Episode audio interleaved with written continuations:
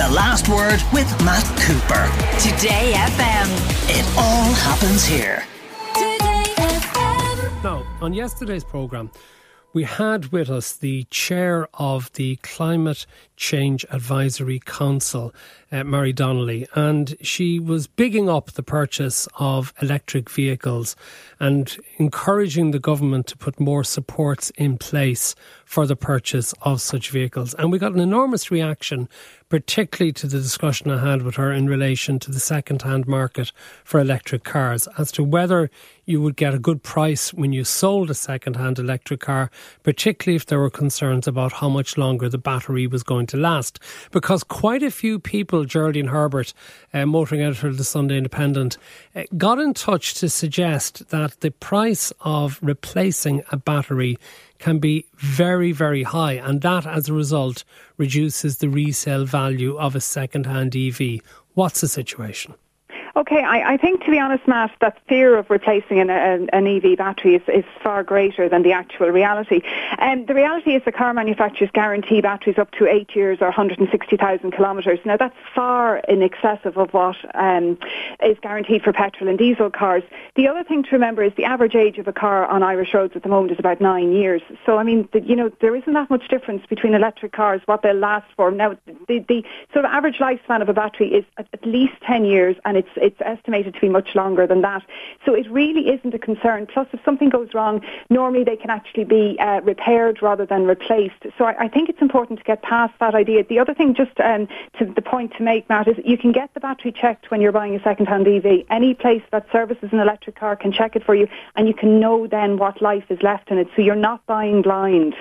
OK, we also have Derek O'Reilly with us, who's General Manager of Nevo.ie, which is what exactly, Derek? A website where people can go along and learn and educate themselves on that transition to an electric vehicle, all that fear, uncertainty and doubt that's in the marketplace at the moment, but also understanding the range of models that are available, but also the range that they go on the road as well. So you might want something just for the town and city, you might want something with the longest range, so Nevo.ie will give you all that education. OK, what about the issue of the lifespan of the battery? Because in particular, a number of the text messages I received yesterday and in previous days have been from taxi drivers who do high mileage, who are encouraged to buy electric and who have been quoted, according to them, prices like €16,000 to replace a battery. Yeah, what we're seeing is there is this one story floating around social media. I haven't heard it from anybody else. I know a lot of taxi drivers that have gone electric recently.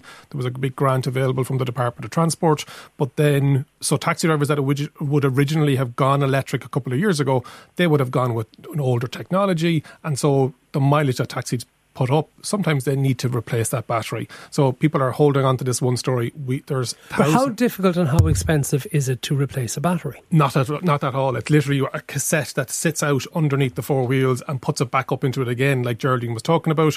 And you can also get into that battery cassette and take out individual modules if they're the ones that have failed. So the replacement of an electric battery pack overall can be expensive, but like that, every day of the week there's combustion engines blowing up and we don't hear anything about that, so it's very much focusing on the fringe cases. But is there a second-hand market in electric vehicles at present? Huge. There is. Absolutely huge. What's happening is because people can't get new electric vehicles, they're actually paying more for a second-hand electric vehicle rather than waiting the 6 or 8 or 12 months to get a new electric vehicle. So having a second-hand electric vehicle, if you had it 1, 2, 3 years, sometimes it won't have cost you anything when you trade it in because the value has gone up so much on it. So you'll have ran a car or a van, whatever it may be, for 2, 3 years. And because the retail price is higher than when you bought it, it's actually going to cost you nothing in actual purchase. But is that all for relatively new electric vehicles? Because as you were just saying, the technology has improved. It's the 6 to 8 and 10-year-old electric vehicles that you might have. Might they have relatively little value? No, still a huge value for them in a second-hand market, because people are seeing the price of petrol and diesel going up and energy costs going up, and what we see is people are interested in getting into that electric, not just for running costs but potentially for environmental reasons. We are getting questions from listeners and they want to know, what is the price of actually replacing the battery? The whole battery? Yeah. Depending on the make, depending on the model, could be €15,000, could be €10,000, so there's a range of it. That's a lot of money for a replacement battery to keep an old car, isn't it? Absolutely. So what we're doing is there are organisations out there that will take a Nissan Leaf Leaf Generation 1 as an example, thousands upon Irish roads, and they'll take out a battery that hasn't got a huge amount of range and they'll put in a battery for 7,000-8,000 euros with a slightly bigger range. So to replace the whole battery could be 15,000, but to replace an old battery and put it in, it could be down as low as 7,000 or 8,000 euros. See, there's a listener here, Geraldine, saying, I just spent €800 on a new engine for my motor car. So your electric battery coming in at more than 10 times that is going to perhaps put people off. Yeah, it is. But as I said, Matt, it's fairly rare to have to replace it completely, and you're not buying it. No, you know, you buy it knowing how long is left in it. You're not going to be suddenly left stranded with a battery that has just collapsed. You also have to look at the running costs as well. I mean, they're so much cheaper over a lifetime for an electric car compared to petrol and diesel. So you have to factor in all of these things. It's sorry, not again the life of the battery that matters. Yeah, okay, and we know that the price of a litre of petrol or diesel has gone up dramatically, although the government has done certain things to try and mitigate against that. But the price of your electricity bills at home is flying up as well. And we're now hearing suggestions. Last night's programme, we heard Cal Thomas and Marion McKeown talking about California, where now people are told not to charge their car on a Sunday. Is there not the danger that if we're having restrictions placed on electricity usage, why the hell would anyone then decide now is the time to be moving over to an electric car? Well, remember, most people will not charge their electric car every night. I mean, if you have a car, a relatively new electric car that does 300, 400 kilometres a week, the chances are you could be charging that once a week. You certainly don't need to. And I mean, the chances are we're not going to have that frequent, blackouts that it's going to be a weekly or, an everyday case or an every few days case. So you can work around that. So that shouldn't be an issue, and it certainly shouldn't put people off. The other thing is, yes, there's been hikes in ESB and other providers in terms of the rates, but they're still considerably lower. Like if you're on a night rate, it's considerably lower to charge your electric car than it is at any filling station and at any fuel price at any time. So, Derek, what are the running costs for an electric car as against a conventional petrol or diesel engine car? Over the average mileage of a car in Ireland, so 16,000 kilometres is what they reckon is the average. If you're paying current petrol diesel prices around 188, 189 versus a night rate electricity tariff like Geraldine was talking about, you can save around 1,600 euros over the year by running an electric car versus and that's not even talking about solar, where you'd be able to charge your car off solar in essence for free. I know you're putting the solar panels up and there's the initial cost, but you're getting energy for free. How many people have done that to date, putting solar panels on their cars? Oh, lots. As in solar panels on the roof of their house and then powering their car off. I was wondering, were you suggesting that the car was... There are cars in development that have solar panels built into all walls of the car as well. Yeah. Derek, there are people wanting to know about the lithium in the battery, saying, isn't it extracted at an extremely high carbon cost? Absolutely. So it takes about maybe 1, 2, 3 years before the actual carbon footprint of that electric vehicle from manufacturer of battery and the actual shell and body of the car itself versus a petrol car has a lower carbon footprint initially, but the running of that petrol or diesel car has a constant carbon output, and this is what we need to start thinking about. And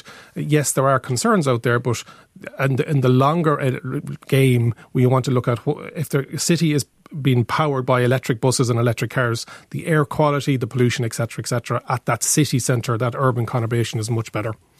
Jerry and Kerry says, you're picking out every negative in relation to electric cars and highlighting all of these rare occurrences. It's like an ice engine, it never breaks down. We're asking the questions, Jerry, that people want answered. And if these cars are as good as they're said to be, then the answers will be forthcoming and they will convince people, won't they? So, another listener says, no electric option for vans with decent range. Are there any hydrogen-powered vans on the market? No, not in Ireland. There are no hydrogen-powered stations for access to the public. I take whoever the listener said there's no electric vans available on the market. I'm just after putting out a review on the Volkswagen ID Buzz Cargo that has 400-kilometre range. So, as an electric van that's just after launch and with 400-kilometre range, and the fact that you could top it up overnight for €5 or €6, as a business owner, there are a lot more businesses looking at their running costs, their CSR, their environmental pledges as to what it takes to run that business. So electric vans are coming and they're coming fast. A lot of people want to know about servicing electric cars. Do they have to be serviced more often than the petrol and diesel? And how much does the servicing cost? It's actually like a safety check because there's much less fluids. With a combustion engine, what you're doing is because it's trying to eat itself apart and you're using oils to lubricate it so it doesn't eat itself. Whereas with an electric vehicle, you've got a battery pack, you've got an electric motor. There are much less moving parts and so less wear and tear. So servicing costs are much less as well and less frequent. Geraldine, as Greg in Kildare says, to dispose of these batteries is extremely costly and it also damages the environment. Well, no, the batteries are actually recycled. They can be used, I mean, because once they get to below 80%, they're no longer useful for the car because it would actually deplete the range. But they can be used for stationary storage, for grid storage, for solar panels, for those sort of things. And there's also attempts at the moment to actually recycle, to take the precious materials that are in them out again. That's it's a difficult process, but it's been done as well. So no, they're being recycled or refurbished. Listener says, look up a lithium mine, environmentally friendly, all right. I suppose that is sarcasm, isn't it? Listeners want to know, listeners suggest tires work quickly on an electric car due to the weight of the batteries. No, there's specific electric vehicle tyre compounds that have been manufactured to take the weight but also have a less rolling resistance, so they're better, they provide better range. So yeah, there's specific tyres for electric vehicles. Conrad wants to know, Geraldine, is tax and insurance cheaper using an electric car? And the motor tax is cheaper. The insurance might be higher than, because they're more expensive to buy. Your insurance is often based on the purchase price, you know, the actual value of the car. So they could be slightly higher for that reason, but for no other reason except just that they're an expensive car to buy. Okay, Derek, listener, wants to know, what are the 7-seat EV options out there?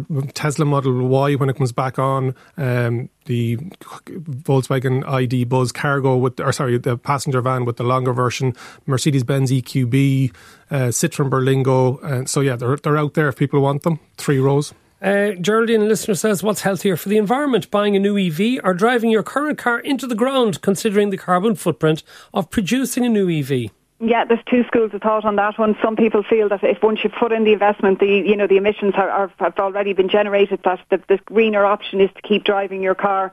And the others say you should replace it because of the pollutants, because of air pollution and all of that. It really comes down to what you're in a position to do, to be honest. Okay, there are so many messages flying in relation to this. There seems to be a lot of interest, Geraldine, but still a degree of scepticism, and particularly a lot of people very concerned, still saying it's still too expensive for them to make the jump. Yeah, absolutely. And I mean, there's still quite a large gap between petrol and diesel and electric cars. And I know we keep stressing the running costs and everything, but people just see that initial price. The other problem is the second-hand market. There's just such a short supply at the moment. And one of the biggest problems with that is because we're post-Brexit, it's just not an attractive option to take cars in from the UK. And the original target of having 1 million EVs on the road by 2030 was based on a pre-Brexit target.